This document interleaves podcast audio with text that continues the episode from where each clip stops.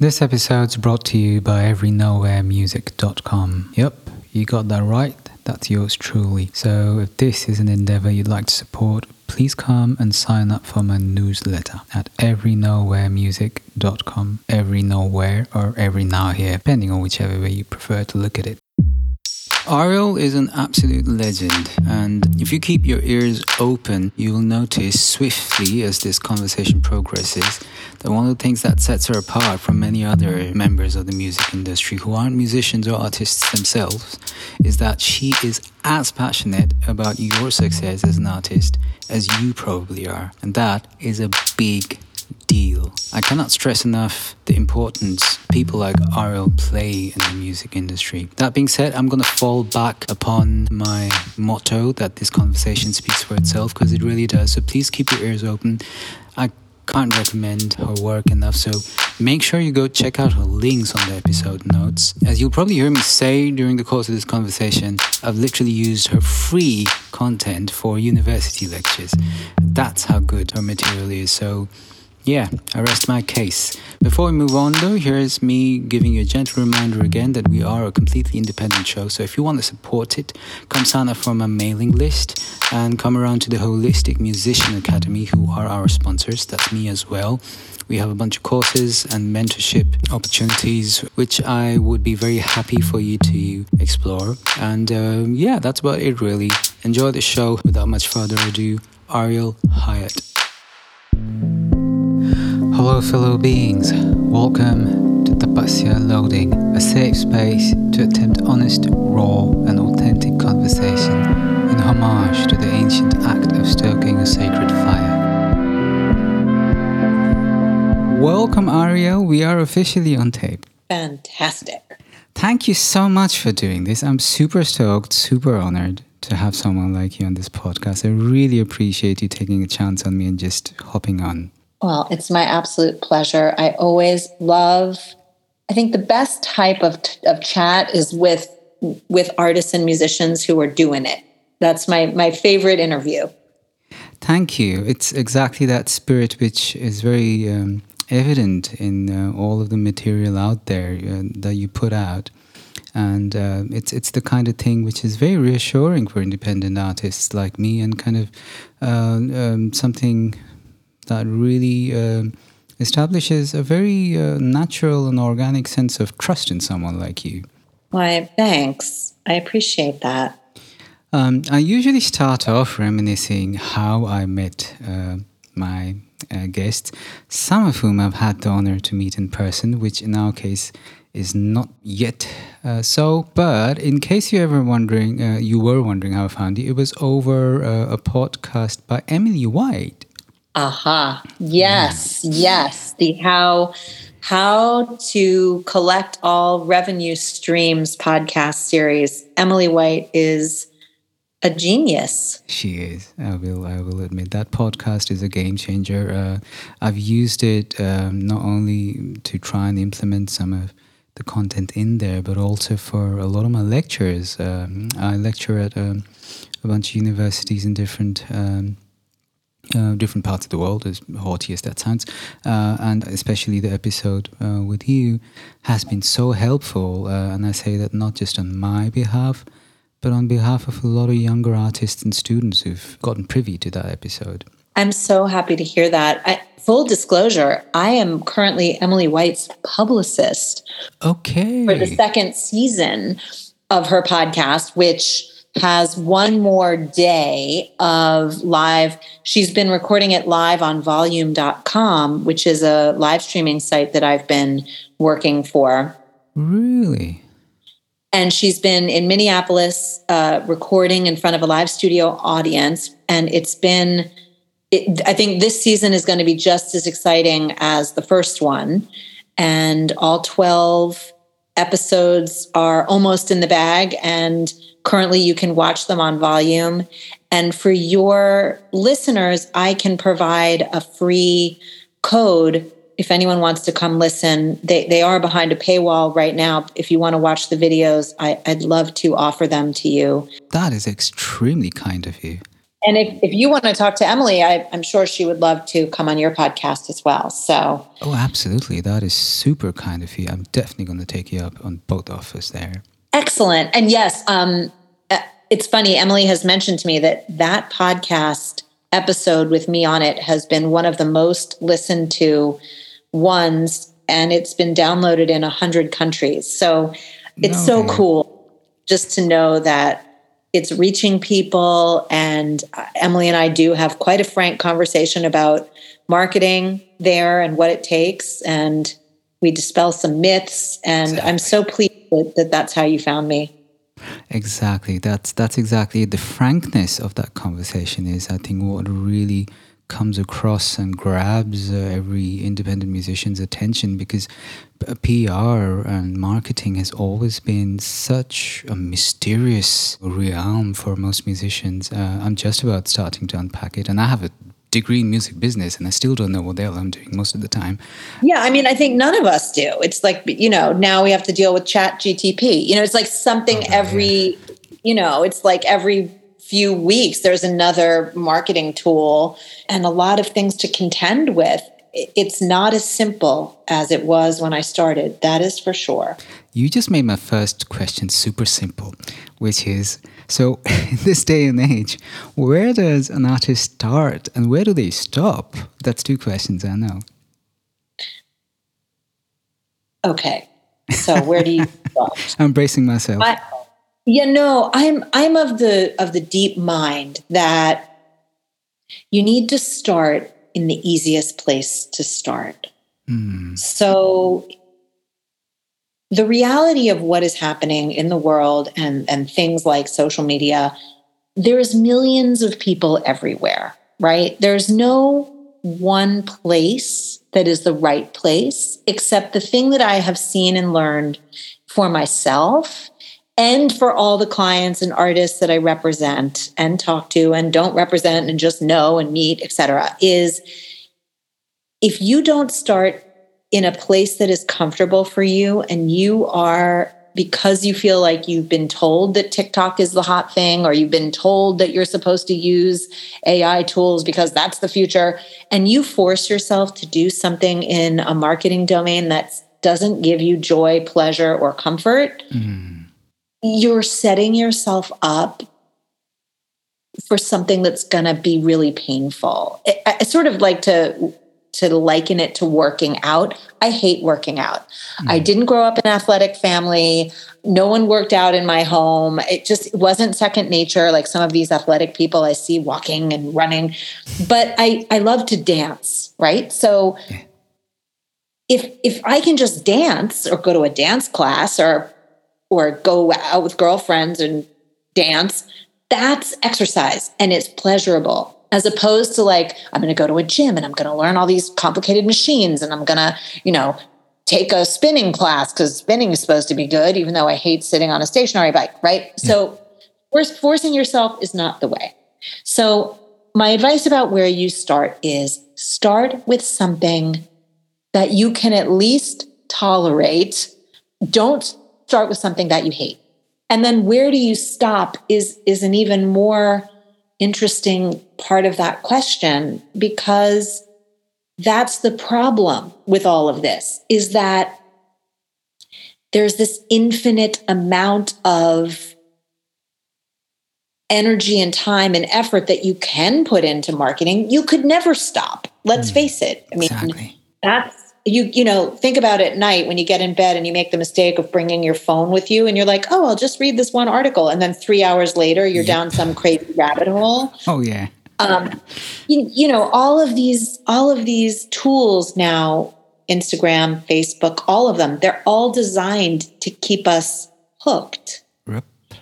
and so where do you stop? Yeah. I think i think the answer for that is first you have to be really, really regimented about your time that you're spending. Mm-hmm. And you have to use your time wisely because you must stop to recharge yourself with true creativity, creative endeavors, anything that turns you on and lights you up that's not screen oriented, you must stop for. especially musicians. You must stop to make music, you must stop to rehearse, you must stop to collaborate, you must stop to feed what it is you're doing in the first place. And certainly what you're doing is not making TikToks, I hope. Yeah, so good.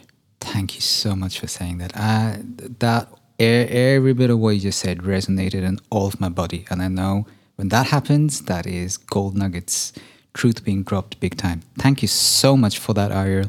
Those could have been my words out of the mouth, except not as articulate. Why, thank you. Fun fact I don't know if you know this, but um, I also uh, side gig as a personal trainer for musicians and artists. And that analogy is so in line with what I say, because uh, needless to say, uh, most of us, quote unquote, sensitive artistic types are not fond of working out. I'm an anomaly, uh, long story. And my, my word of advice is always start with anything which actually feels good and it doesn't have to be something that conforms to someone else's idea of working out or being athletic it's your body no. it's your life and uh, uh, it's it's also one of the reasons I, I, started my academy, by the way, which is uh, like what I call 360 degree uh, artist mentorship, is because I see a lot of parallels between self care and marketing, as, as weird as that sounds, it sounds like this enormous tangent, but the baseline fundaments are have so much in common. Like, start with something that feels good and stop when you know it's not doing you any service anymore. So, thank you so much. I couldn't agree more about right. that philosophy, that self care. And I also think there's something to acknowledge right now in the world, which is we are all in some form of PTSD. Yep. Three years of a global pandemic, yes. especially for tuned in, empathetic, intuitive, creative types. Yes. This has been an unprecedented time. And I know globally the sort of party line is like everything is back to normal. Let's all just get back to the way that we used to do things. Mm. I don't think that could be farther from the truth. So true. Our our bodies remember what has happened. So true. And I think especially for musicians who any of any of you listening who made your living going out into the world and playing in clubs, venues, bars, cafes, hotels, I don't care. You got your livelihood taken from you. Yes. And we're, we're all trying to find our way back right now. And what we're not talking about is the fact that this is not business as usual. Yes. And I think we all need to have a lot of grace for ourselves that it doesn't look and feel like it did in 2019. Yeah. And it might never look and feel like it did. And that's okay. I just think ignoring it is weird. It's like a weird way of proceeding. Mm. I couldn't agree more. Thank I, I, can't begin to thank you for addressing it, addressing what you just did and the way you just did. Um, you know, um, it's interesting. We had a guest a guest on last week, a recording session, um, a singer uh, slash educator and a psychologist actually, based out of New York. Uh, she she's uh, she works for um, the Effortless Mastery Institute. I don't know if you're familiar with it. It's it's a system of educating musicians um, established by pianist uh, uh, Kenny Werner, and uh, she talked about how the pandemics actually started now. You know, when we the, there's an emotional pandemic that's begun, and a lot of us aren't even acknowledging it. Yes. Yes. Wow. That's fascinating. And I can't wait to tune in and listen to that. I think that's as upsetting as that is to hear. I, I do believe, I do believe that that's, that's accurate. So that bringing it back to this lens that we're looking at this through today, through the lens of marketing, mm-hmm you know, I think we have to be even more tender with ourselves about what is effective and what's going to work versus what is going to drain you, exhaust you, and not work. And I have seen so many things that don't work. And I've seen I've just seen a lot of I think also a sort of result of the pandemic is like we've all lost time, right? We lost time. We had to stop whatever we were doing to care for ourselves, to care for loved ones. In my case, I had a baby. I had to care for like a whole new human. And my parents are are very um, they're old. They're they're in their upper 80s. So I'm caring for them. Uh. And some of us got ill and we had to care for ourselves and we have to be forgiving that our bodies might not even if we feel like we got through getting covid and then we, it was okay our bodies are still remembering. So, so there has to be a lot of i said just earlier like working smarter. But i think when i think about what is working smarter for all of us Mm-hmm. It's about being connected. And the problem with social media and the problem with trying to get your Spotify numbers to go crazy mm. is there's a very there is a very dark side of that which is you are not experiencing the connection. Yeah. It's an illusion. It's an illusion and especially with Spotify, which won't even let you know who are these people that are streaming my music. I can see some of them live in yep. Philly, and some of them live in Mumbai, and some of them live in wherever. But like, I don't know who they are. I know they're men or women or non-binary. Okay, cool, but you don't have faces, you don't have names, and unless someone communicates directly with you somehow and says, "I just listened to your thing and I loved it." It's this amorphous communication. So true. Which is the opposite of the kind of marketing that I like to focus on. So true. It's um, uh, indeed. Um, yeah, uh, again, I, I couldn't have said it better. But let me ask you, what kind of marketing do you like to focus on? I've been experimenting with something that I want to do some deep dives into this year. Mm-hmm. And I, am calling it micro marketing, huh. micro networking. I like the sound of that already. Thank you. It's, um, uh, you know, if you look online, I, I didn't invent it for sure. But mm-hmm. I think, again, you know, where I have seen so many artists that come to my agency that want to work with me, that pay me a lot of money, they're trying to, and I quote, get as many listeners as possible. Mm-hmm. That cannot be the goal. Yep. Because when that's the goal, I just want as many people to hear my music as possible, that will lead to ineffective marketing. Yes. Because that will lead to going on to Spotify and trying to figure out how to get tens of thousands of something. That will lead to going on to YouTube and trying to figure out how to buy ads so that hundreds of thousands of people will watch your video and you're going to go viral, all of that. And that's the behavior. And that's the kind of marketing that, yes, if I run across your campaigns and I look at a video and I see, ooh, this person has 100,000 of views or 300,000 streams, mm. it might look impressive for the first moment that I look at it. But when you dive deeper and you find out that that's a hollow macro number, yeah. that again is not connected to humans, people, people who can help you. That's the part of the conversation that I that I'm interested in talking about and bringing forth. And so this concept of micro marketing is about connection, is about marketing to people who we already know, who already like us, who already trust us, who already have some sense of who we are as artists or people. And this is the relationship to foster. This is antithetical to the kind of marketing that we're reading about you know you got to go viral you got to get a million plays you got to i i think there is a time and a place for that but that only works when you've got a true base you hmm. cannot and a lot of clients that come to us they're starting they're starting with very few fans or no fans at all And you've got to start with people that you know. You cannot start in the opposite way and grasp at straws using chatbots on Facebook. Like, that is not how you start to build yes. a fan base. Yes. Relationship building. Yes. Yeah. Uh, permission to respond with a few thoughts with what you just said. Oh my God, it's your podcast, please. You're the guest, though.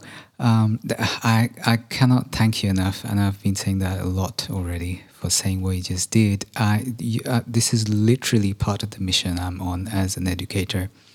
You know, one of my uh, primary bases is actually Mumbai, uh, India, where I also am guest faculty at a conservatory. Now, I want to be careful quoting names here because uh, that wouldn't be fair of me. But a lot of these students are already very high profile artists as a result of the conservatory's name in itself, which is founded by uh, an extremely well established musician, like a Grammy Award, Oscar winning musician. Uh, as a result of which, a lot of students go on to collaborate with him and become overnight rock stars. Literally, they go from 500 to few, uh, like cl- close to a half a million followers overnight on Instagram. Three months later, nothing else is happening because you know someone else has been hired for the next studio production. And these are students, sometimes in their early 20s, who have no clue whatsoever how to cope with a situation like that all they know is they open their phone one day and it's gone from 600 to a few 20,000, 30,000 followers. And then six months later, there's pressure on them. Hey, what, what, what's, you know, uh, what's the next step in your huge career? And they have no clue because they were just so not prepared for that onslaught of public exposure. India in itself is is, is, is one of the most confusing music markets for me. Yeah. This, this and historically has been, right? For sure. Historically has been, anyways, but now with the digital revolution, because India is going all, all in, it is overwhelmingly uh, uh, confusing. because mm. um, all uh, a lot of international brands want to cash in on the sheer manpower of it all. I mean, this is a country with a billion plus population, so yeah. needless to say, the numbers are staggering.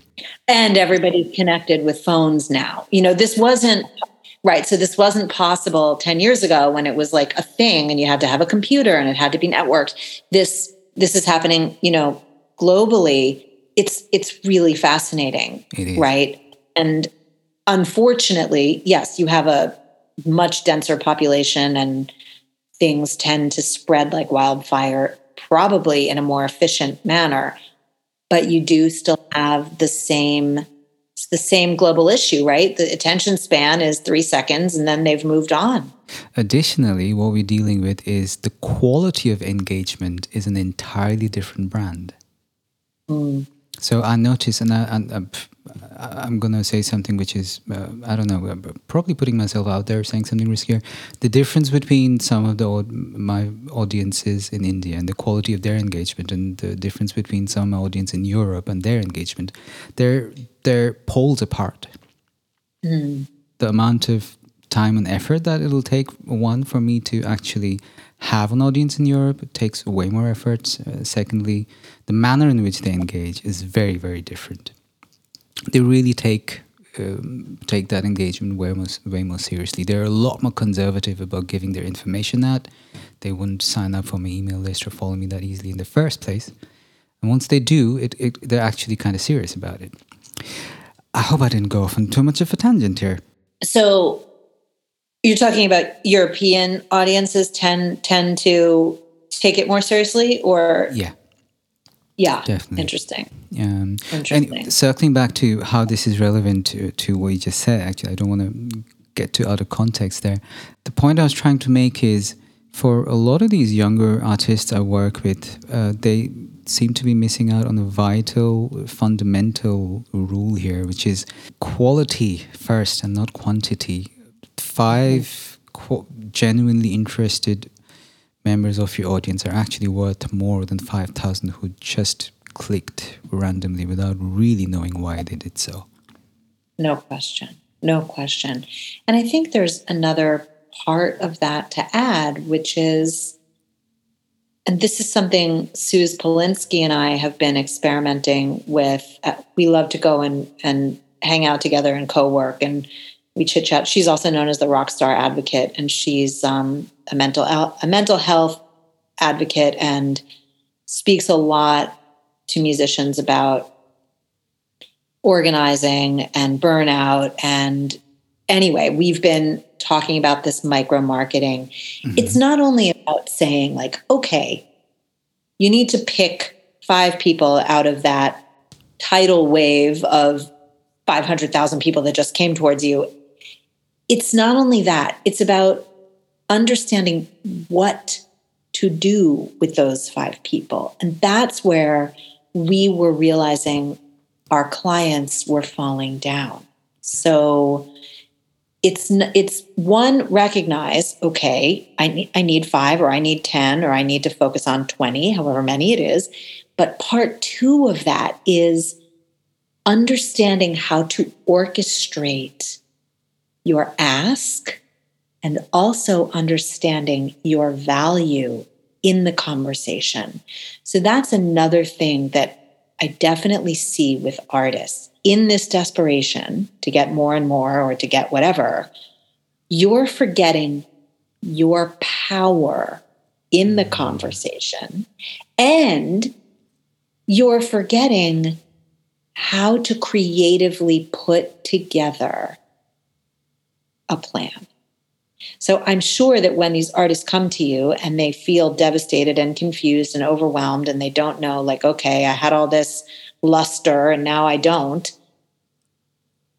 there's no one talking about what the roadmap is. And there's exactly. tons of there's tons of gurus and tons of people and tons of things that you can read and there's a lot of things i like and resonate with but nobody can take the one size fits all it's just like back to your your physical personal training conversation right not everybody can do this 10 minute workout to make your butt you know hard as a rock. Like, okay, maybe that works for whoever put that together, but that's not going to work for everyone, right? I can second so, that. So the so the question then becomes, and this also goes back to what we talked about at the very top of this when we when you asked about like what platform.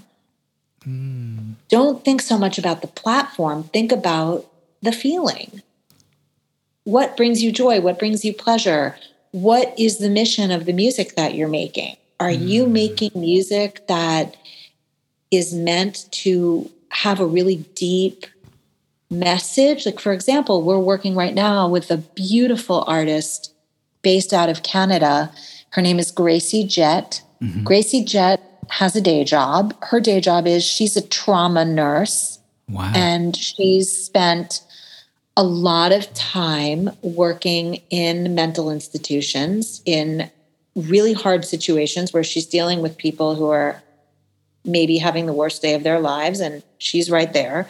Wow. She also has a sister who's struggling with mental health issues and her her song is about her sister and I, I, it's very hard to listen to her song it actually makes me cry mm. because it's so honest and painful and beautiful but Gracie Jett has something really important and deep that she wants to share. Now, not everybody has that in their music. That's not everybody's mission. Mm-hmm. Some people just want to have cake on the beach, right? Okay, like that's fine too. You can cake by the ocean. Sorry, um, you know, some sometimes it is just about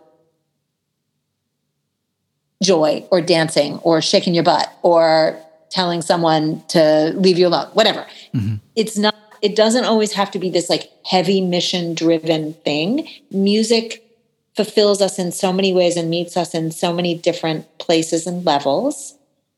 So, understanding what your music is for and what your mission is for is the key to unlocking mm-hmm. these personal roadmaps, which will start with relationships. So, creating this this sort of back engineering of how to advise an artist that collaborated with a international superstar and had like a moment and now they're feeling empty and sad which is by the way the nature of of humanity right yes. especially you know i i i hearken back to um the woman who wrote eat pray love mm-hmm. i can't believe i don't remember elizabeth oh it's at the tip of my tongue I'm going to Google it as we're chatting. But um, Elizabeth Gilbert, Elizabeth Gilbert, she wrote Eat, Pray, Love. Right. Okay, so this was a book. It was a global sensation. The book was all about um, a journey that she went on, sort of a memoir that she wrote when she was still very young, mm-hmm. and it became a global book, right? And so many people read the book and they were inspired by the book. And then Julia Roberts did the movie, and you know, huge right. book. Yeah. And she has a TED talk, which I I love for all artists to watch, where she talks about the fact that she she starts her TED talk saying, "I have already peaked. I've already had my crazy moment where I went, all you know, my thing that I created had a global thing." It, she's not saying she's a one hit wonder, but she's saying, predictably, if you look at the history of how art is, especially with writers, most writers have the one book that is like the smash global hit, and then they write other books and they do fine, but you don't usually have your white hot smash mm. more than. And so I liken that these this artists that you're working with that have this moment. And by the way, you will jump from precipice to precipice, but there's going to be valleys on your journey. You don't just leap from precipice to precipice. You have to go down the hill and up the hill and down the hill and up the hill. And sometimes you take the wrong turn and you're lost in a weird forest for a day and you don't know what's going on. That's how I look at a career. Wow. And so this jumping from like white hot, exciting thing to the next, that is reserved for superhumans like Rihanna and Taylor Swift. And, you know, okay, now we've got Fenty and now we've got the Super Bowl and now we've got some other thing. It's, oh my gosh, it's amazing. And okay, that's not how it looks like for most mere mortals. Mm. So, so to tie that back to the feeling, if you are not connected to what it is you're trying to say. And by the way, you might want to say, I'm here to shake my butt and dance in 2024. And in 2026, you might want to talk about mental health. This does not have to be that you're choosing one message and one brand and one thing forever. Thank but you. it does be while I'm here focusing on what I'm focusing on right now, what is my micro roadmap and who are the people that I can help and who are the people that can help me along this tiny part of the journey. And let's choose five of them. Mm. Correct me if I'm wrong. It sounds like figuring out your why. Absolutely. Thank you. Absolutely. I mean, right now it's funny. You're you're helping me kind of unpack this concept of micro marketing, which I've been juggling around in my head. So right now, you're one of my five people. Thank you, and, and I'm happy to be uh, your long-term uh, of one of five people. By the way, you know what is also the, the, this conversation's pretty lit because I'm telling you, I, I'm literally working on a course right now called Artist Mind Map. There you go. Yeah, so it's like so there you go. literally identical words being thrown about here.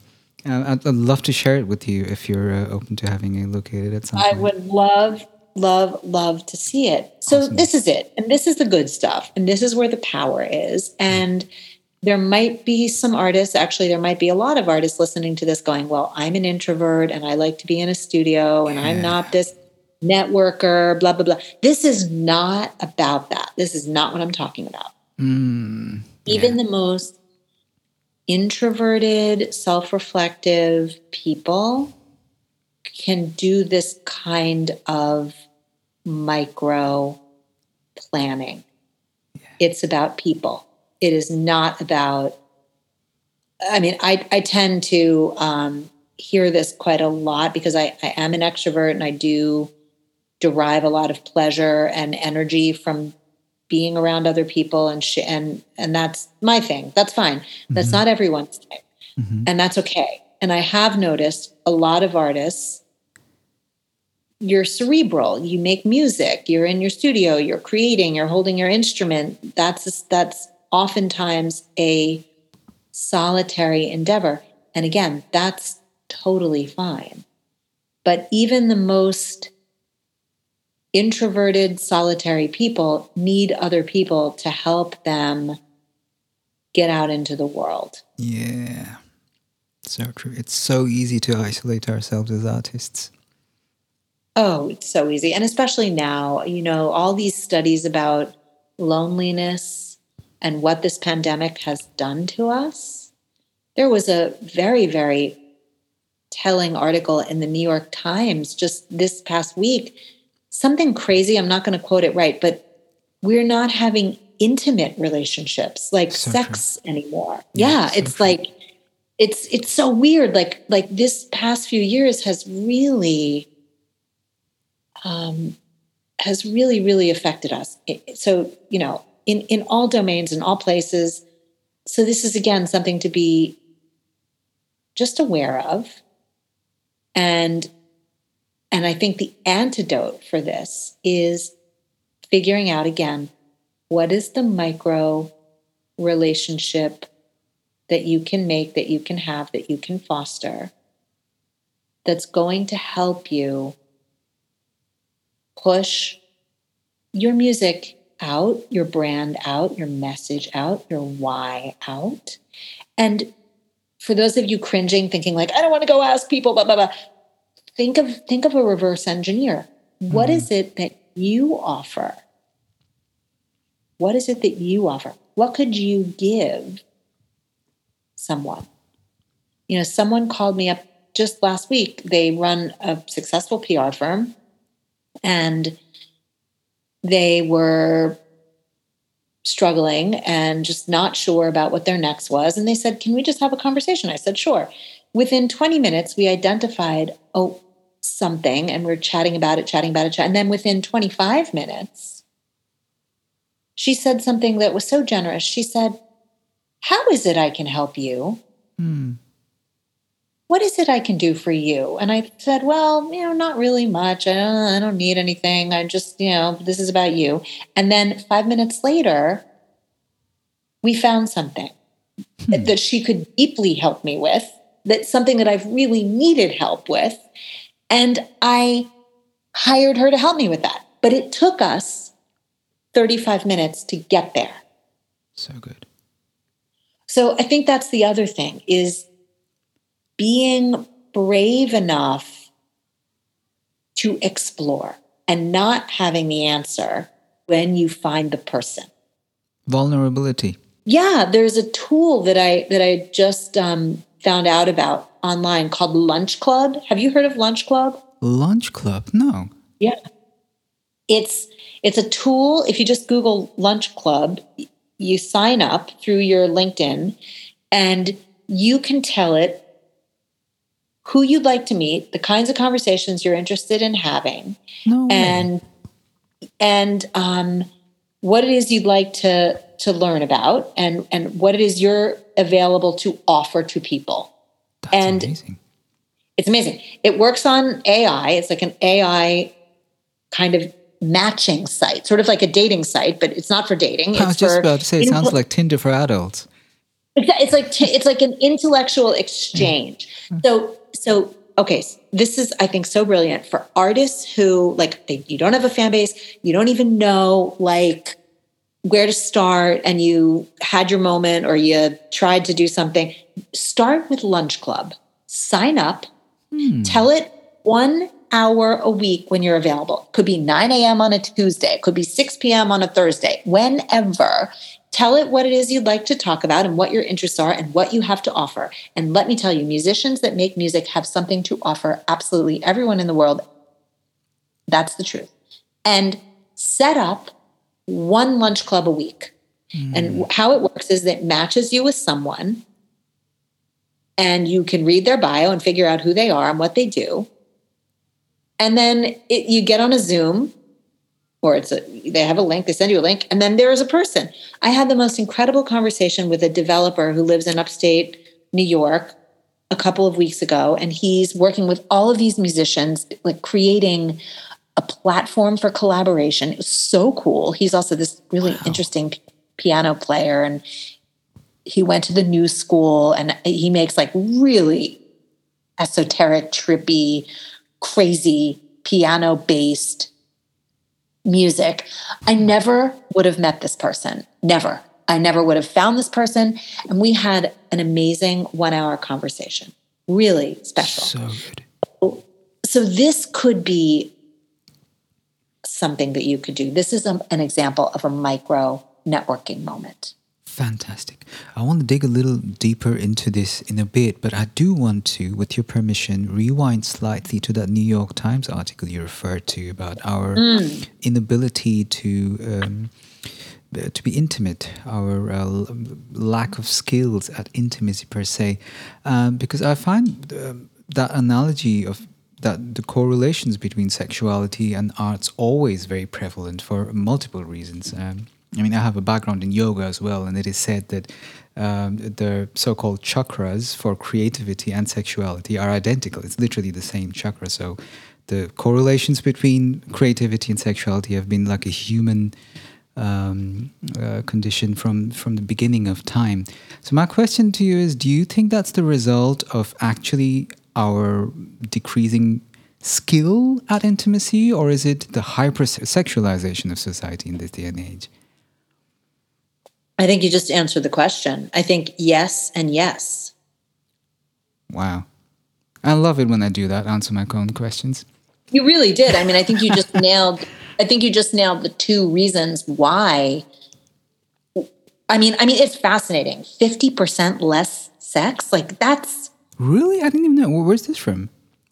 It's the New York Times. It's like wow. it's I'm, I'm actually like googling around right now to find it. Um there is one called I Love You and I Don't Want to Sleep with You. That's another article in the New York Times about how more and more couples are sleeping separately in separate beds mm. as a result of this yes. pandemic because you know we weren't were we supposed to like you know were we supposed to spend 24 hours a day 7 days a week with our with our people like no we weren't um, so there, there's that but going back to this really interesting thing that you just said i think part of this and and our loneliness mm. coming from social media. There's there's a lot of articles and studies that that are showing you know that we feel lonelier and more disconnected than ever before as a direct result of the fact that we're turning to social media yep. to make connections. Mm-hmm. They're not real. Yes. Um, I think also if I look at how a lot of my friends, tweens and teens, are communicating, and I, I even look at how some of the Gen Z interns that I have and younger people on my staff, they would rather die than pick up a telephone and call someone. Like oh God, there, yeah. it, there's so much fear around yeah. actual human contact mm. in that way. No problem texting.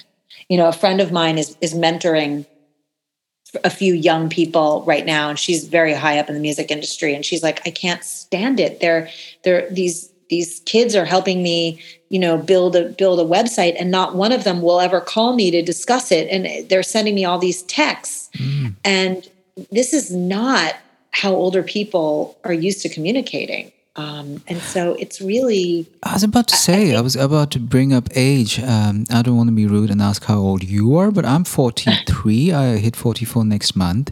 And yeah. I had the privilege, the enormous privilege of n- having lived without any internet for the first 13 years of my life. I can't yes. begin to be more grateful for that. And I asked myself, I mean, I, I think I caught on to the whole digital culture pretty quickly because I grew up on four countries and keeping in touch with people in different parts of the world uh, uh made things um, easier. All digital uh, culture made that easier. So part of me was relieved. But I am also acutely aware of the, the changing nature of these same relationships. I think at this point, uh, it'd be safe to say it's harmed most of some of the most important relationships that it has done any good. It's yes. literally destroyed relationships with people uh, I considered really important in my life. Yeah, interesting. And I mean, if you think of it from a global perspective, it's it's destroyed countries and nations. Oh, Jesus! Look yeah. at how Yeah. It's divided us. You know, it's yeah. just so. So yes, and these these tools, which at first, and and you know, I have a lot of trepidation and, and, and shame around i was one of the earliest people in the room in 20, 20 2007 and 8 going everybody has to get on twitter. Oh my god it's amazing. You can connect connect with everyone and share every That's thought the you dichotomy. have it is amazing but it's also like any other amazing force it is equally destructive as well. The potential that's right. is that's right. staggering. and it, it has absolutely been weaponized and there's there's that's a whole other podcast but but and you're right i do love it. I love knowing where my friends in in europe are and and all these people that that were important to me in my life. It's so nice to kind of check in on them, even if it's only a few times a year, like, oh, John's in California and, and this person's here and this person's there. And it's lovely, but it's not real catching up. And you are right. It it is it is definitely contributing to why we are less intimate as people because we don't even know how anymore because when you're communicating through a device, it's not real communication. I mean, it's. Let me let me to be completely opportunistic and use this moment to ask you a very unfair question. So, how, in God's name, are artists supposed to navigate this paradox? Yeah, exactly. exactly. Yeah. Again, it does go back to quality of communication. It goes back to understanding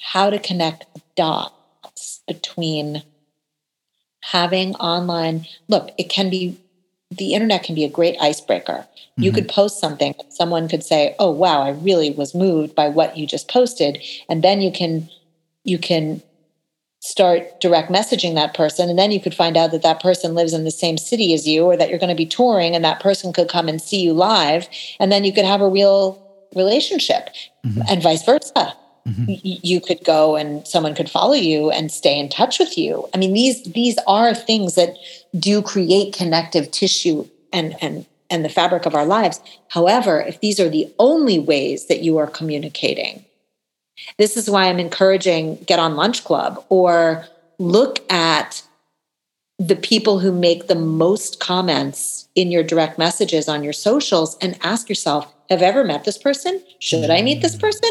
Should I mm. talk to this person? What if I scheduled 15 minutes or 20 minutes or 30 minutes like I did with Angela and we found out something that would benefit both of us tremendously in 30 minutes? What if you just had a phone call? Yeah. So true. A wise man once said if something's working out well online, the first thing you want to do is uh, take it offline as soon as possible. I say wise man because it actually was a man, just to clarify.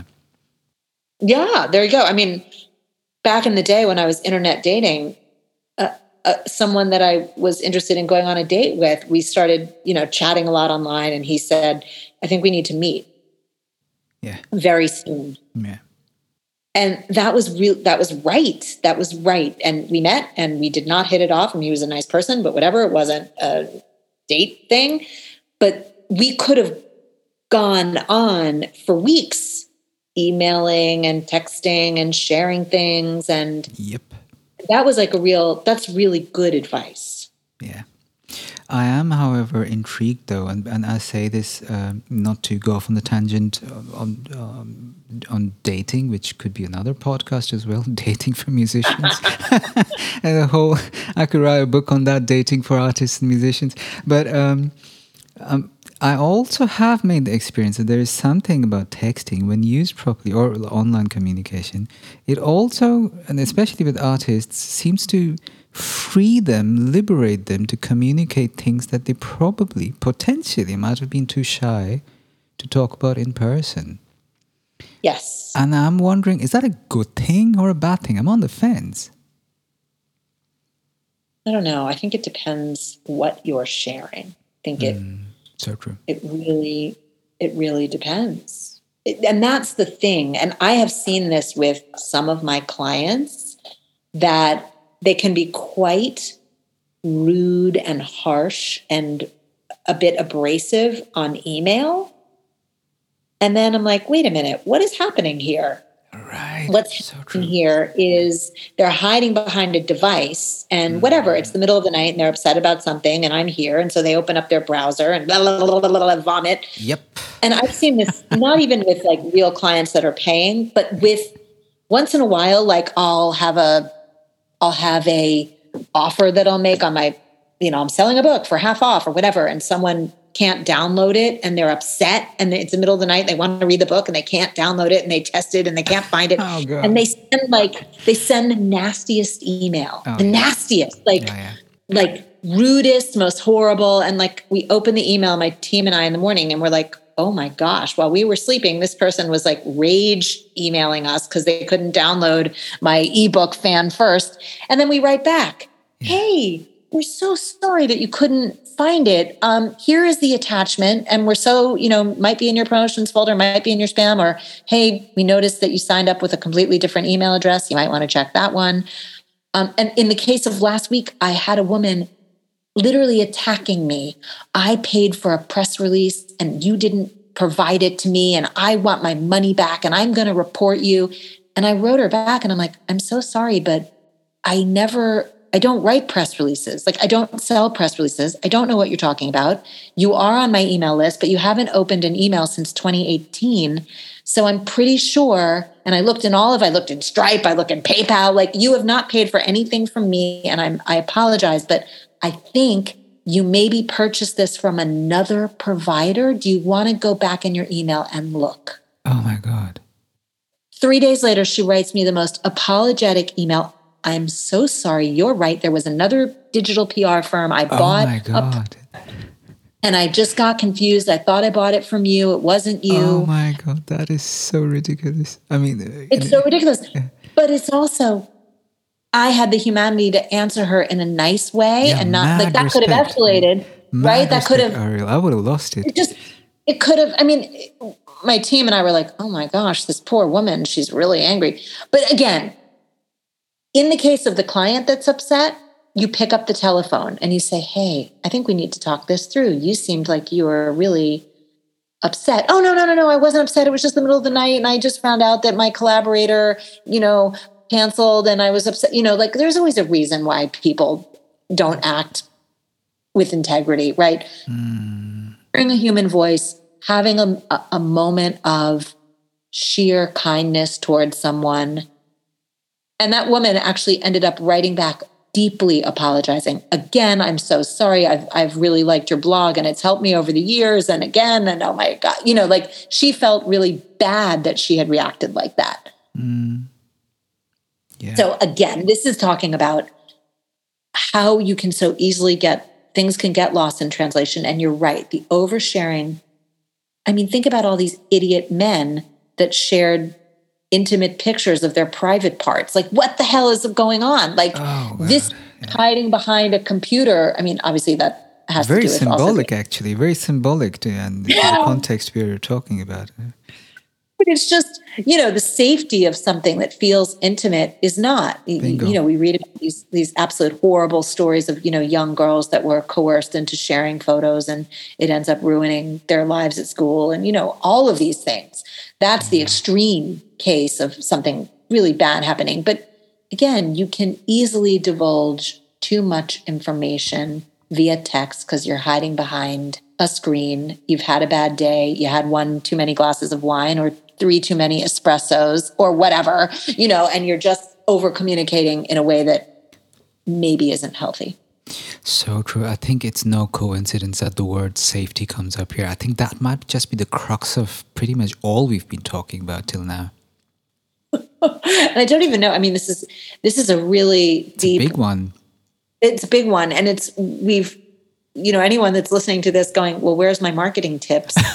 um, this is like the philosophies that I, I always say. Like, I really do feel like in many cases I'm. I don't want to say a psychiatrist because I am not a mental health professional, but I, I do oftentimes get really, really conscious about how confronting all of this communication stuff is, and also the dichotomy of I made music and I want to share music. And now there has to be all these other things that I'm expected to share photographs, mm. videos, text, oh, yeah. emojis, hashtags, all this stuff you have to unpack. I don't think anybody, or, or not the mentally sane of us, there's not one musician that picked up an instrument going, I can't wait to put this on Instagram. I'm pretty sure of it, right? That's yeah. not is driving you to make the music in the first place, mm-hmm. unless you're some sort of weird psychopath. So, mm-hmm. so there's that too, which is which is really going back to where we started this conversation with the safety and the joy, and and what makes you joy, yeah. feel good um, about what you're doing. Oh, thank you so much. Those words. Let me help my listeners out a little with the marketing tips. we are so really all over the place. I don't think so at all because I'm gonna I'm gonna I think I'm gonna nail it when I say here's the thing for most of us artists we associate something inherently sleazy with the words marketing. Yes. And I think it's exactly people like you are changing that paradigm again an overused word and like taking us back, like really reverse engineering the entire process and reminding us hey, marketing is not your enemy, it's your friend, maybe even your best friend. Marketing is that bridge between you and your audience. And it's not something you have to be a secondhand car salesman about. Yes. But you want to go back and put in the same degree and the same nature of work and exploring what your core values are yes. in mastering that part of your job in the way you did with your music. Yes. Yes, yes, yes, yes, yes. There's that. And there's also finding your comfort. One of my greatest coaches in my life, if you go to my blog, you will see she has been interviewed multiple times and I cite her. Her name is Julie Flanders. Mm-hmm. Julie Flanders is in a band called the October Project. She's the, the main co writer and now singer. But back when they were signed to a major label and touring the world, she was just the writer. Mm. And she is an amazing coach and guide.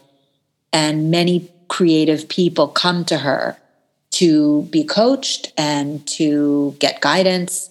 And she is masterful at helping people get unblocked around things. Mm. And she does not like self promotional marketing. And she's actually kind of allergic to it. Mm-hmm. She's the first to admit this um, she doesn't like it. And how she gets all of her clients is through word of mouth.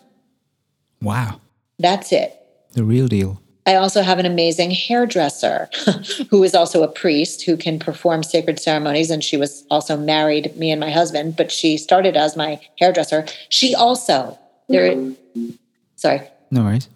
No website, you cannot Google her. You cannot find reviews. You cannot find her on Instagram. You need to meet someone who has worked with her. And she moves through the world, totally making a fantastic living. She owns two homes and has a gorgeous life through word of mouth. So, not, it doesn't have to be the way. Oh my God. That a lot of these marketing blogs are making you think that it has to be. That sounds like the dream. It's um, I do have one friend uh, who's an extremely successful uh, drummer slash producer who completely went offline, uh, and I always thought the reason uh, he could afford to do that is because he was one half of a very well established band, mm. and the other half keep, does the social media and they have a team and whatnot. But you just actually reinstilled hope in that model. But here's the thing: you also have to ask yourself, and this is another thing that certainly in the United States is never gets talked about. You know, the only the only thing and I am an entrepreneur. I've been an entrepreneur for 26 years. I've run my own music marketing and public relations company. And there is this bizarre pitfall that many business owners and entrepreneurs fall in, including myself, which is you are not good unless you gross a million dollars a year. You are not worthy unless mm. you you have a seven figure income. You yep. are not you have not made it unless there is a certain threshold for income. Do you think safety plays a role here again? I don't know if it's safety that plays a role. I think that, listen, I, I subscribed to this for a while, about 10 years into my career, or, or maybe a little more. I started going to a lot of entrepreneurial marketing conferences and, and studying, you know, how to systematize my business and, and, and all of this. And the, the lines about, well, you're nothing unless you have a million dollars were so prevalent in those rooms. And I hired some high level coaches to help me. And the same thing, well, you're not grossing a million dollars. So therefore, we got to scale up, scale up, scale up. And so I scaled up and I did it. I got to the place where my company was grossing a million dollars. And I was never as unhappy as I was during that time. May I ask you why? Why? Because I run a service based business, and most musicians run a service based business. Like if you're if you're a musician and you're gigging, you are in a service based business. So, so understand that. Like you are getting out in front of people, you are making something with your hands yes. that you must, you must, not every gig you play is the same. You have to, you have to cater it to, if you're a producer, you're catering it to your client. If you're making music with other people, you're catering it to their music. But that's a service based idea. Okay. I'm not talking about the kind of business, the kind of business that is scalable is a business that manufactures things, widgets or drums or guitars. I can make a lot of those and sell a lot of them. And when a lot of people come and they want to buy my guitars, and I realize, like, oh, I've got something great here, I can figure out how to hire more people to make more guitars and sell more of those. And that yep. Is not a service based business. Okay, so here I am, I'm in a service based business, which means there is a certain amount of high touch that needs to happen. And I'm getting coached about, you know, this is how you make a million dollars. How do you make a million dollars a year? I'll tell you. You need to gross $83,000 a month. 83 times 12 equals a 1000000 mm-hmm. $83,000 a month times 12 equals a 1000000 mm-hmm. So if you're curious, you can just reverse engineer that, right? So if you want to make $120,000 a year, you have to make $10,000 a month, right? Okay. So mm-hmm. 83, it's like 83.333, right? So that's how much. So we reverse engineered, okay, I sell PR campaigns and I sell them for like, I don't know, two or three thousand dollars for a whole campaign. So then we had to figure out, okay, to, to make eighty-three thousand dollars, we had to sell 40 campaigns a month. Mm in order to sell 40 campaigns a month, we did the math again. I had to talk to, let's say, every five people I talked to, one was ready to buy. So I, am I'm, I'm not great at math, but let's let's continue to kind of play with that as a number, and and you will soon begin to see why I was so unhappy, right? So, um, calculator, here we go. Okay, so to get to eighty three thousand a month, let's divide by three. I, okay, so that means I needed to, if this $3,000 campaign, and by the way, those campaigns are three months long. Wow. So every time I sell a $3,000 campaign, I have that client for three months. So every month I'm selling 30, let's just round up 30 campaigns a month. Let's say I need to talk to five musicians in order for one of them to be in the right place. They first of all they have to like my agency. They have to like what i'm selling. It, they have to have the right amount of money and they have to make sure that i'm the right choice. So 5 times 30 that means i had to talk to 150 people per month oh my god. to get 30 to sign up. So let's say um, we work five days a week. That's 20 okay so I had to talk to an average of eight people a day, every single day, Ooh. every working day, eight people. Let's say every conversation was a half an hour long. That's four hours a day. Let's say I was working a 12 hour day, which I was. That's one third of my day. If you're a normal human being and you have like a family, that's you work an eight hour day, you're talking to people for four hours a day, that's half of your workday, to get five people to buy $33,000, right? You see how we're doing this? Okay, so yeah. why was I unhappy? You were tired.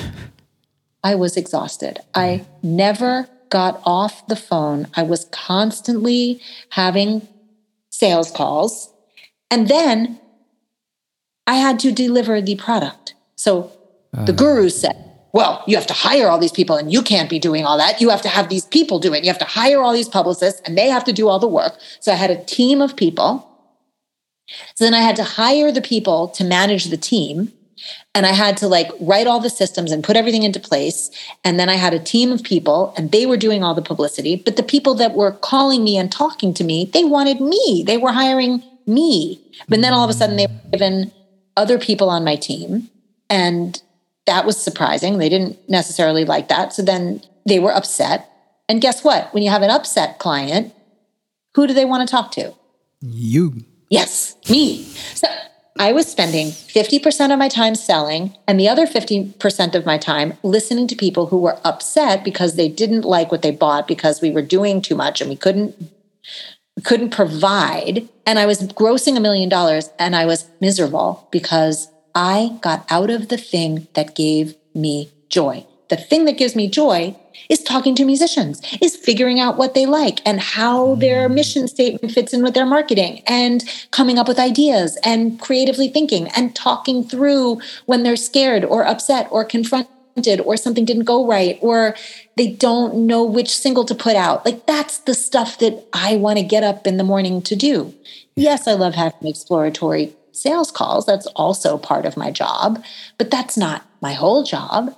And it sucks when clients are upset and angry and pissed off. And that's not a part of my job that I like. That's just, again, you're always going to have like the person that you worked with in the studio and they were pissed off and they didn't like it. And that sucks. But that hopefully only happens to you once or twice a year if you're a producer. You just didn't have the right chemistry. That's fine. Mm-hmm. But all day long, talking to people who are pissed sucks. So, yeah. back to this crazy idea that you are nothing if you don't gross a million dollars a year or whatever huge number. How many phone calls do you need to make to get a really good gig? Oh my God, I don't even want to think about it. Exactly.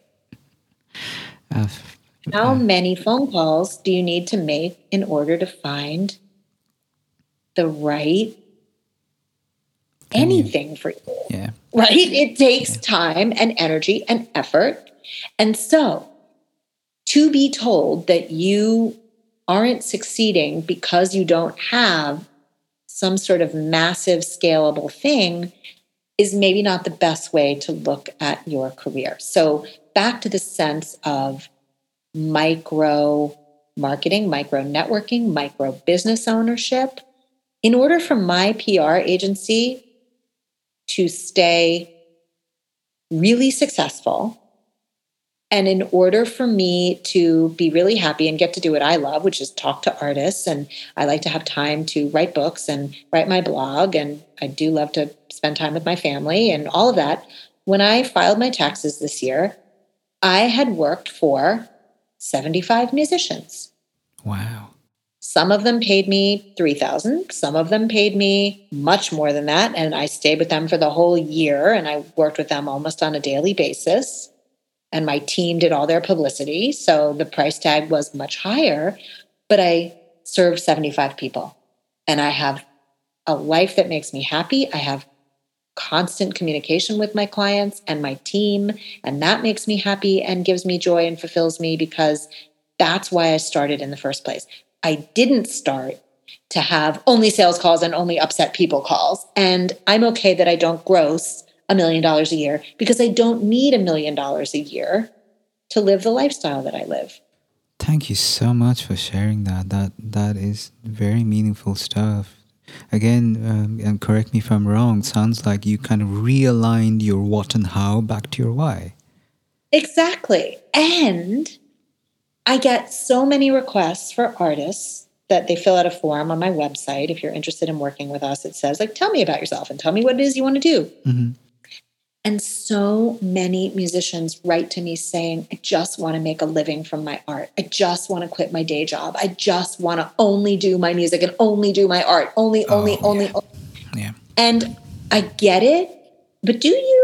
That, that's that's tricky. Um, I, I, I, I would take I would tend to agree with you. Do you? It's it's so much. It's so not as simple as that. It's not as simple as that. Mm. And that's another whole other conversation, Absolutely. which is, which is which is about hyphenated careers. Which, Bingo. if you're interested yeah. in that, um, yes. I did a, an interview on my podcast with Ileana Kadushin, who's an amazing musician, podcaster, voiceover artist. She has a, an incredibly successful hyphenated career. Mm. And artists that I see who can manage hyphenated careers are the ones who I think are doing better. They are thriving. Yep. They are, and look, you have to really ask yourself.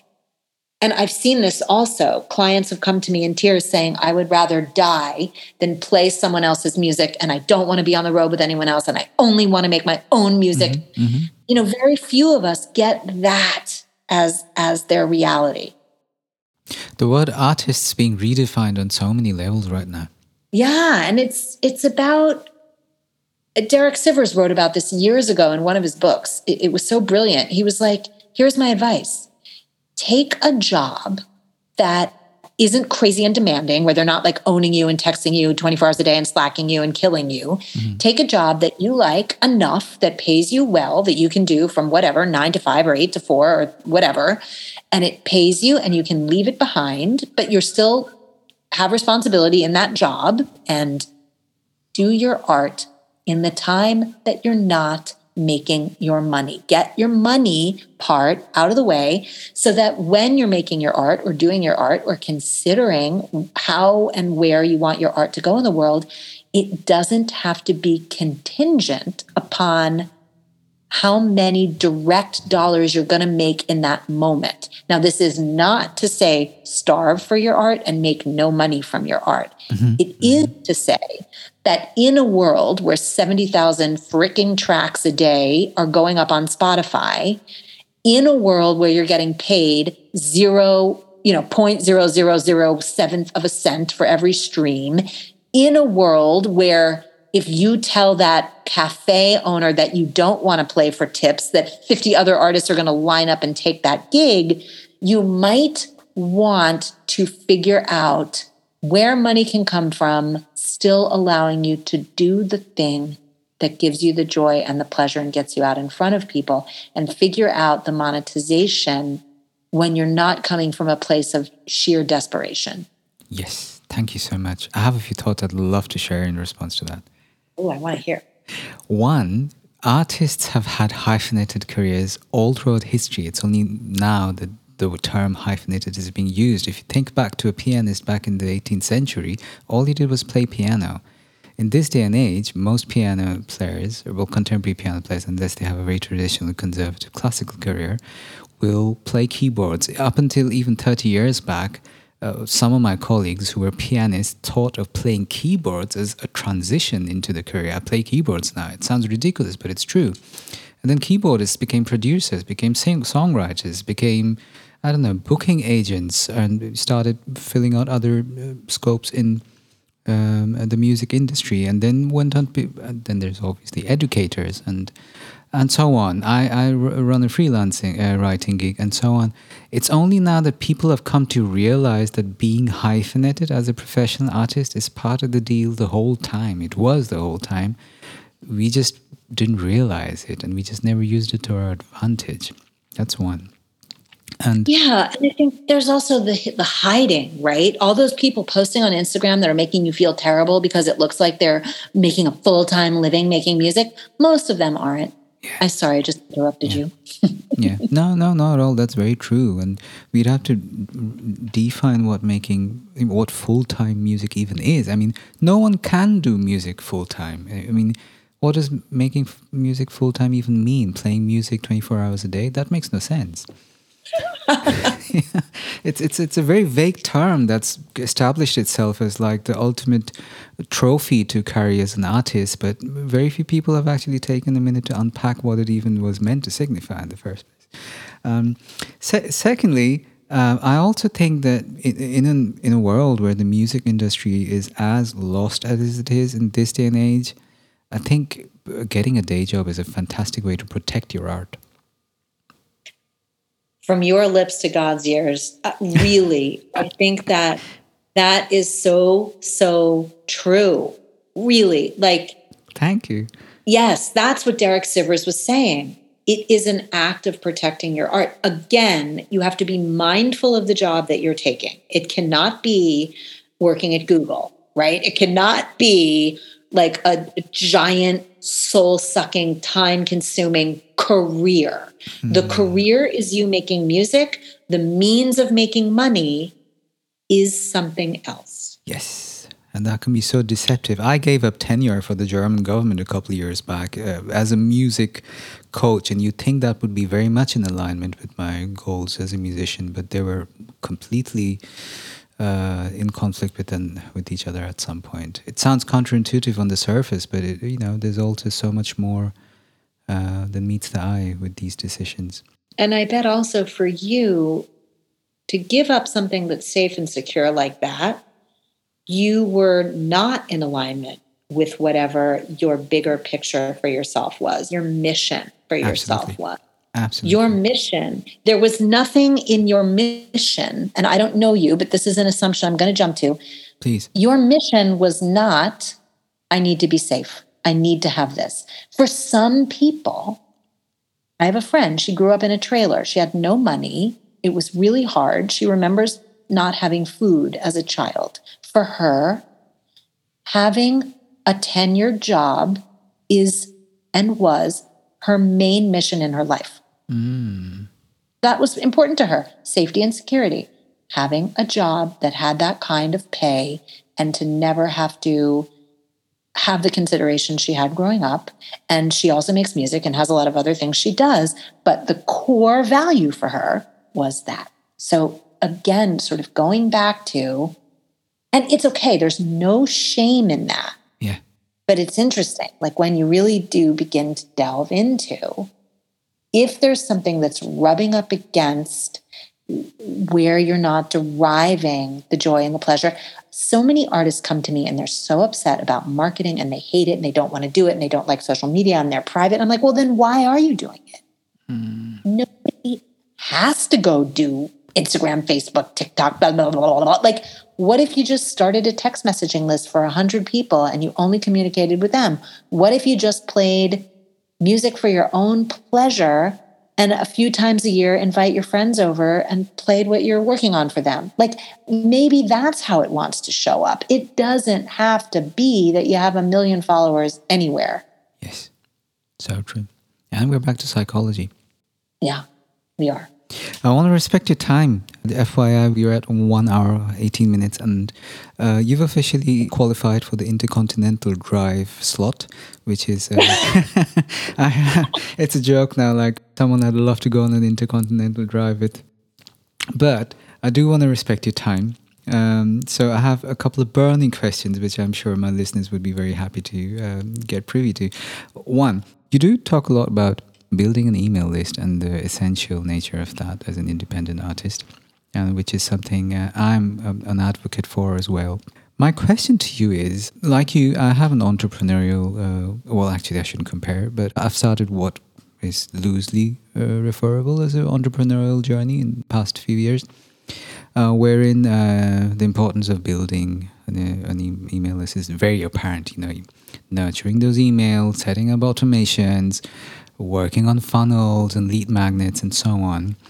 The thing I struggle with is when you're thinking as an entrepreneur, which is something we ought to be doing as musicians anyway, because we are entrepreneurs by default. But if I'm, for example, if I'm selling, I'm being completely transparent here, coaching services um, or um, any any service or any course or uh, something as a service based entrepreneur or whatever I know my ultimate sale, so as to speak, by nurturing those emails, getting those leads, is to sell a product. I, that sounds horrible, but I'm just being clean here, which will eventually get me revenue.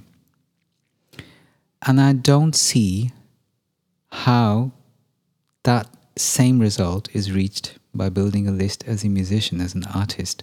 And this is one question I'd love to pick your brain on because I, I understand the importance of nurturing an email list generally, but as musicians and artists, what's the end goal? when I work as a coach, I know my end goal is to sell a product, a course, or um, coaching services. What's my end goal as an artist when I'm nurturing those emails? This is precisely why we see so many artists failing because those coaching in a box, guru in a box solutions and courses a lot of them are leading us to like, okay, you're going to build an email list and then you're going to sell right, a t-shirt. Right, exactly. uh, okay. Well, um, I, most musicians communities don't want an extra large white t-shirt. Like I, it's just such a stupid coaching. Right. Yeah. Right. So this is where it goes back to what we've been talking about. And yeah.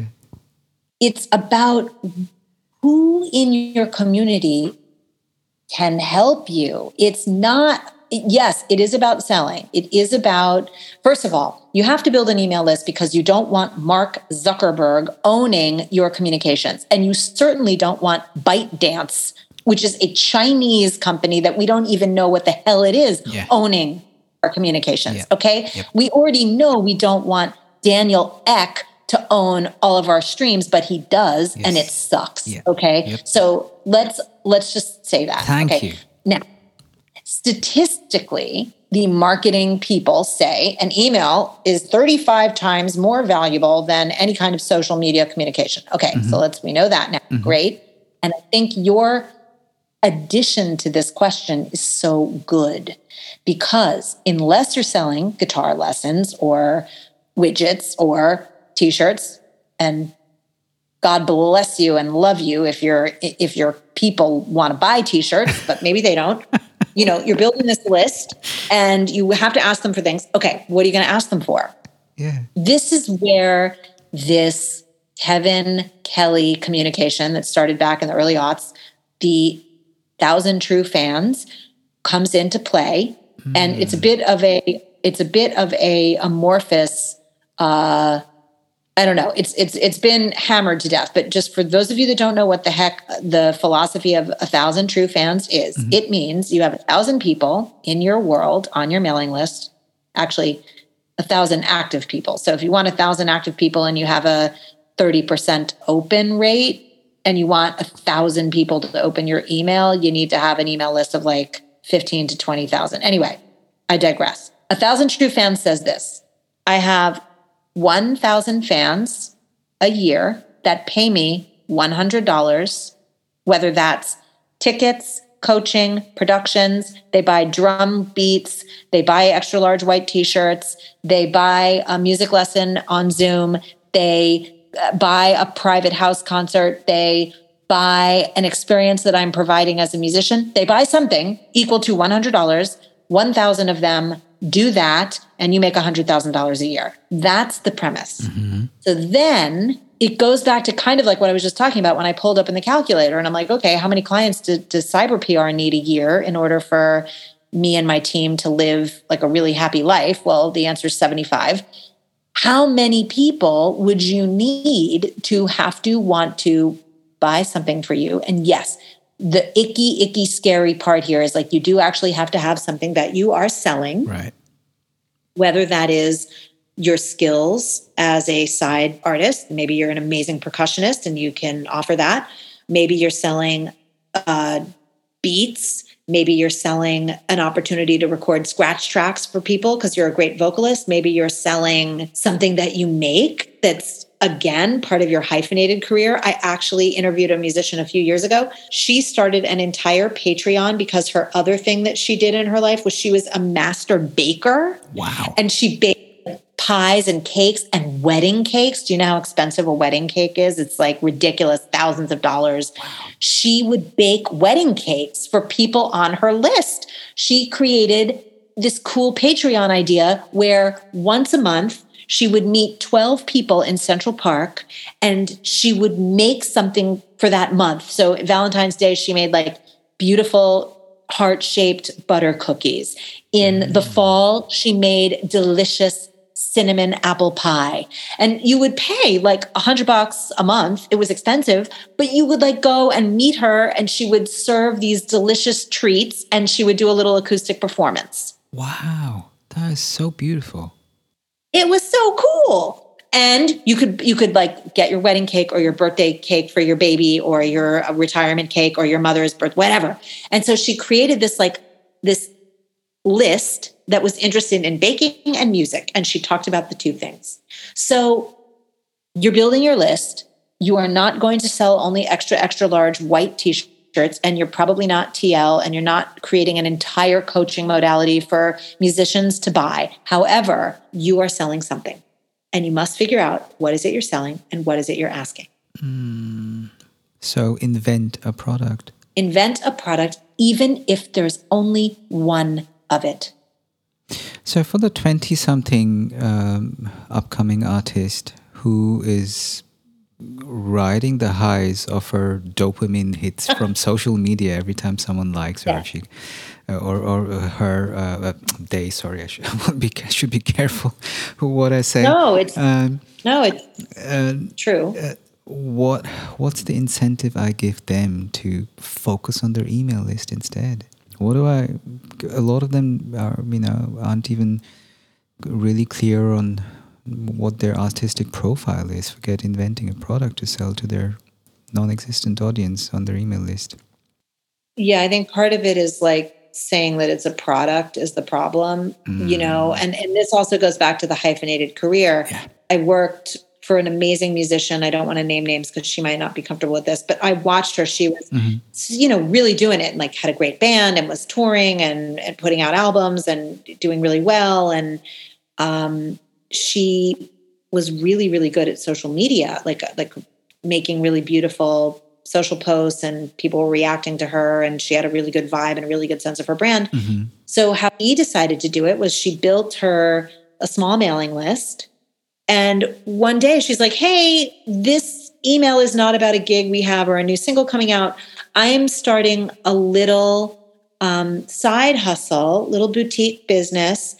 If you like our social media and you like the way these emails look and you like what I've done, I would really love to um, collaborate with three artists, and I will I will coach you on social media and help you make the kind of beautiful images and graphics and videos and emails that I make. Mm-hmm. If mm. anyone's interested, contact me. Nice. And sure enough, she got three clients immediately, huh. and now she's got a business which is perfect for her. She can still tour, she can still do everything she does, but she's got like five or six clients and she does their social media and she coaches them and she makes like beautiful reels and graphics and and it's a great little business. So maybe that's how this shows up. Figure out what you can sell and sell one of it. Don't worry about scaling or any of it use that email list or I know younger people are like, well, no one I know uses email. No one I know. There's this whole argument. I get it. However, when most of you grow up, most of you will go get jobs, and most of those jobs will require the use of email communication every day, and you will eventually use email. So it is okay to build an email list. You could start a text messaging list if you're wildly uncomfortable with the notion of like building an email list. You can have a text messaging list. Maybe that's where some of your more resistant younger artists are going to start. Mm-hmm. Um, so, so if you're freaked out about like the whole email thing, you could still own your text messaging and just figure out one thing, one thing to sell maybe you like vintage clothing shops and you found a really beautiful, cool hat. Sell that. Mm-hmm. You know, don't go crazy about what is it, how am I, blah, blah, blah, freaking out. Just flex the muscle of, I'm going to use my list to sell one thing. And if your list is five people, ask your list, hey, what could I sell that you might want to buy? Yeah, so good. Or ask. This is the other thing. This is about this micro communication that we've been talking about. Like Eli Lev is an artist that I've that I have the joy and pleasure of representing as his publicist and someone I wrote a marketing plan for years ago when he started and he's thriving.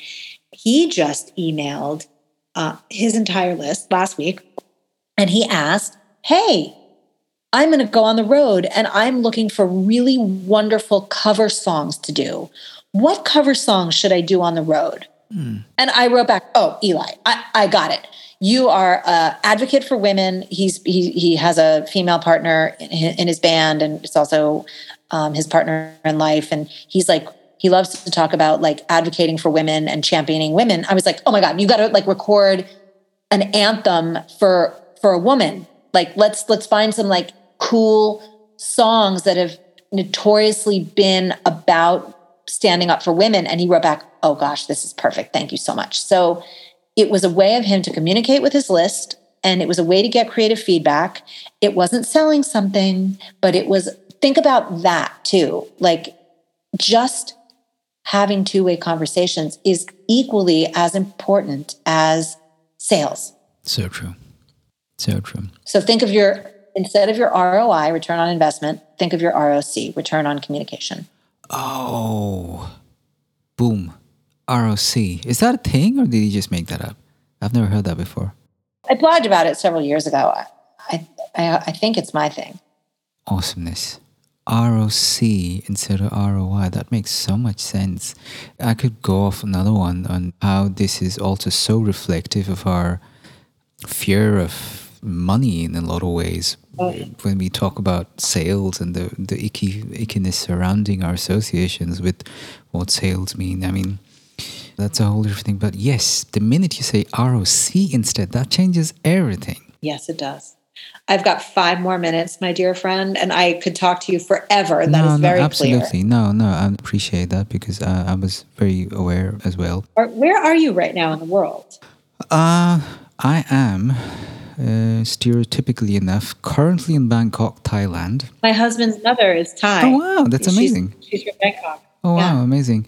Yeah, I'm uh, I'm primarily based in Germany, out of Berlin. Uh, but um, after 22 years of German winters, I'm trying to keep away in winter, um, especially uh, Berlin. And uh, well, since the pandemic, there's been a lot of re-examining uh, to be um, done. I lost my apartment to a water leakage accident. Oh, Thankfully, I had a I have a studio separate, uh, but I did lose some equipment, and that kind of uh, you know uh, cut my tether off. And I thought, okay, since I don't have an apartment right now, let's see if I can make uh, take advantage of it and kind of uh, use this phase of my life to stay location independent for a while. that's amazing. It's, it's actually very it's a very cheesy story. If I if I could if I had a dollar for every guru out there who's hanging out in Thailand building their online businesses. but uh, yeah, I actually I'm just yeah I just I'm just staying away from Berlin winter for, for as long as I can and figuring stuff out. Uh, that's really it. Well, soon it will be beautiful in Berlin. Oh yeah. The, Have you been? yes, but many, many years ago, the wall was still coming down. Oh my god. Well, you should definitely visit Berlin in summer is unbeatable. It's a city that I'm so intrigued with and, and really want to return to for sure. It's an acquired taste, I will warn you. It's an acquired taste and, it, and it's a bipolar city. Berlin in winter and Berlin in summer are two different universes. Yeah, a lot like New York. I mean, New York is more probably a little bit more vibrant in the winter. Mm. Um, but yeah, I get it. I, I have been told there have been a lot of parallels between New York and Berlin, but I think uh, um, some of my friends who, who have been based between both cities as well uh, still kind of. Uh, yeah, no. Berlin in winter is just a different universe. It's, I, but I shouldn't comment because I haven't been to New York yet. I want to change that this year.